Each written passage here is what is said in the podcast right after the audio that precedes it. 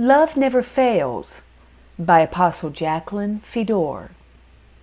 Ironically, the Lord has always caused or used Satan to do his will. Did you realize he actually allowed the devil to kill Christ? Satan was fooled into slaughtering the very sacrifice that would save all of creation from himself and his world. God also had Satan pierce the side of Jesus to release the church that, through the living waters of truth and baptism and his atoning blood, would mature to become eyewitnesses of his own defeat. God even allowed Satan, through Judas, to bring the Passover lamb to Jerusalem for the slaughter in the first place. John chapter 13, verse 27. Now, after the piece of bread, Satan entered him, Judas. Then Jesus said to him, What you do, do quickly. Think about it. He also allowed Satan, through man, to flog and beat him, because, as prophesied in Isaiah chapter 53, verse 5, it would be through those very stripes creation would be healed from the infirmity and sicknesses. Besides all this, Satan was allowed to turn every demon from hell loose against Christ, to ridicule his position, mock him as the Son of God, and scoff the truth he brought to the world. Spirits of death, decay, and corruption were right there to begin their work at his crucifixion also. But Jesus defeated them all.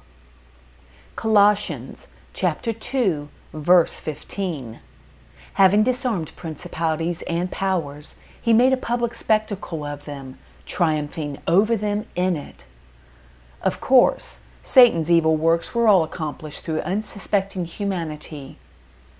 Throughout history, we see when God intervenes, the enemy loses, and usually it is because God turns Satan's people against each other. Look what happened in the Battle of Jehoshaphat's day. The king and his people just praised God while the enemy fought and killed each other. Again, the spiritual battle was fought through the people. Second Chronicles chapter 20 verses 22 through 23.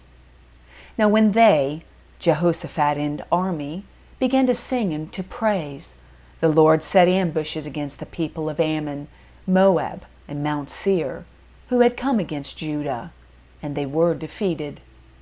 For the people of Ammon and Moab stood up against the inhabitants of Mount Seir to utterly kill and destroy them. And when they had made an end of the inhabitants of Seir, they helped to destroy one another. I said all of the above to make the point for things to be manifested on the earth by spirit beings, human vessels must be used. The next thing I want us to see Satan is quite good at copying the Lord's success tactics. Therefore, when we come against our brothers and sisters in the body of Christ, we are being used in the same fashion by the enemy that the Lord used against Satan and his people in Jehoshaphat's day. Do you understand?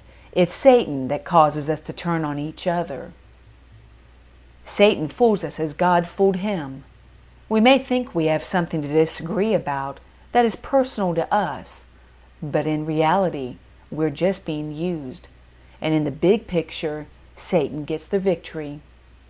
James warns us in chapter 3, verse 16. Of James, chapter 3, verse 16. For where envy and self seeking exist, confusion and every evil thing are there. This is the real danger of being self centered, self defensive, and self righteous. We are easy bait, a wonderful tool, a choice vessel in the hands of God's evil and sly opponent. Again, the battle is really a spiritual battle being fought by spirits operating through people. If we're to mature and be the full stature of the body of Christ, then we must be obviously in His image, who, by the way, is a God of love, not dissension. This means we must be capable of operating through our spirits so we can recognize our own thoughts from those of the enemy, to be able to differentiate between the voice of Satan and the voice of God. This is very difficult as we are vessels that are for the most part accustomed to being led by our soul man. When we are self oriented and defensive of our personal opinions, we can be sure we're not operating through our spirits that are in touch and connected to God. We're functioning straight through our soul man and manifesting the nature and will of the enemy. Satan loves to cause division, start arguments, bring dissension to the family of God, as he knows the spiritual law a house divided will fall. When we have problems with our brethren, Scripture compels us to forgive. Otherwise, we're allowing Satan to reenact the battle of Jehoshaphat. Only this time, the battle is reversed in his favor. God's people are coming against each other. To show us the importance of not harboring dissension or causing it, God will not even listen to our prayers, as He knows the enemy is operating through us. Mark chapter 11, verses 25 and 26. And whenever you stand praying, if you have anything against anyone, forgive him, that your Father in heaven may also forgive you your trespasses. But if you do not forgive, neither will your Father in heaven forgive your trespasses. We all get angry at times, but we cannot remain at odds with one another. We must settle our differences quickly, as the enemy will come on the scene to take advantage. Satan comes to kill, steal, and destroy, and will do all three if given entrance. It takes more than one to disagree or start a fight. We must learn how to remain calm and not react on our own behalf. Paul counsels in Ephesians chapter 4 verses 26 through 27. Be angry and do not sin. Do not let the sun go down on your wrath nor give place to the devil. Division is the crack Satan waits for. We can defend others, but not ourselves. Vengeance belongs to the Lord where we are personally concerned. Romans chapter 12, verses 18 and 19. If it is possible, as much as depends on you, live peaceably with all men. Beloved, do not avenge yourselves but rather give place to wrath. For it is written, Vengeance is mine, I will repay, says the Lord. God, through us as vessels, will intervene for all creation, but He Himself will intervene for us as individuals. If not personally, through an angel or through another human vessel. The self survivors of this world are therefore Satan's best targets. They will always rashly defend themselves. Ask yourself Am I self sufficient? Do I defend myself aggressively for no reason other than I don't like to appear wrong?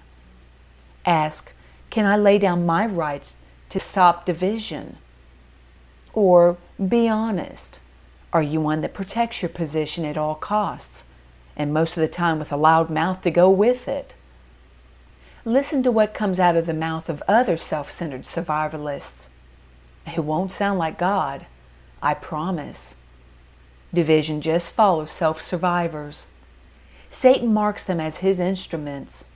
Here, rather, is how we as God's people are encouraged to handle disputes so the enemy can't take advantage of this weakness. In 2 Timothy chapter 2, verses 23 through 26. But avoid foolish and ignorant disputes, knowing that they generate strife and a servant of the Lord must not quarrel, but be gentle to all, able to teach, patient, in humility, correcting those who are in opposition, if God will perhaps grant them repentance, so that they may know the truth, and that they may come to their senses and escape the snare of the devil, having been taken captive by him to do his will. Why am I making such a big deal out of this subject?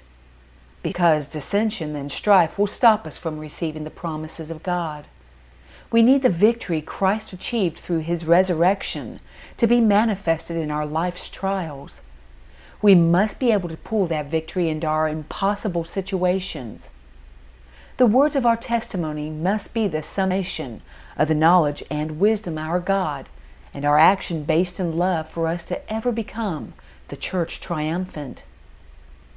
You see, Satan loses as the victory of Christ is introduced into a situation.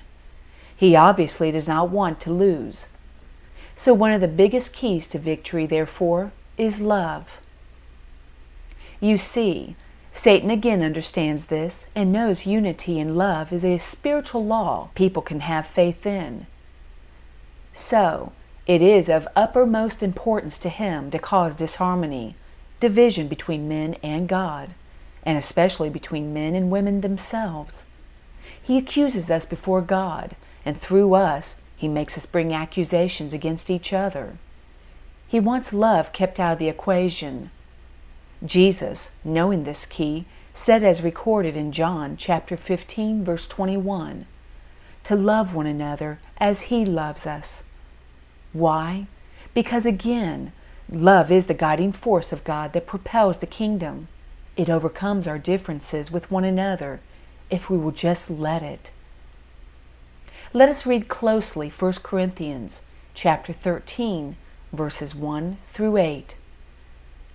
Though I speak with the tongues of men and of angels, but have not love, I have become sounding brass or a clanging cymbal. And though I have the gift of prophecy, and understand all mysteries and all knowledge, and though I have all faith, so that I could remove mountains, but have not love, I am nothing. And though I bestow all my goods to feed the poor, and though I give my body to be burned, but have not love, it profits me nothing. Love suffers long and is kind. Love does not envy.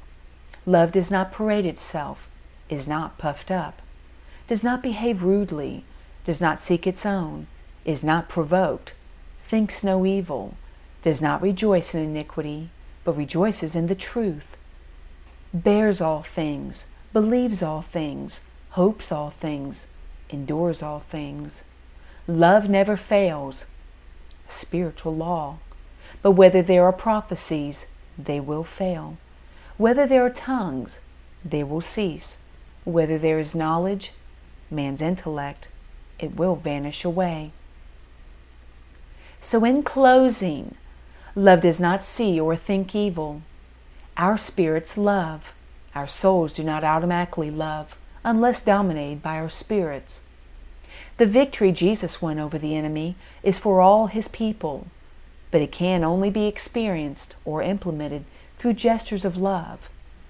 Again, it is ironic Satan's own nature of division and hatred guarantees his defeat, as well as the defeat of all who have like nature, as the blood of the Lamb cannot cover them. They will turn on each other. Some beings never learn, spirits or people. Revelation chapter 12, verses 10 and 11. Then I heard a loud voice saying in heaven, Now salvation and strength and the kingdom of our God and the power of his, Christ, have come. For the accuser of our brethren, who accused them before our God day and night, has been cast down. And they overcame him by the blood of the Lamb and by the word of their testimony. And they did not love their lives to the death, willing to die to self, and lay down their opinions and rights out of love for the brethren. Love never fails, because the Almighty, all powerful God is love.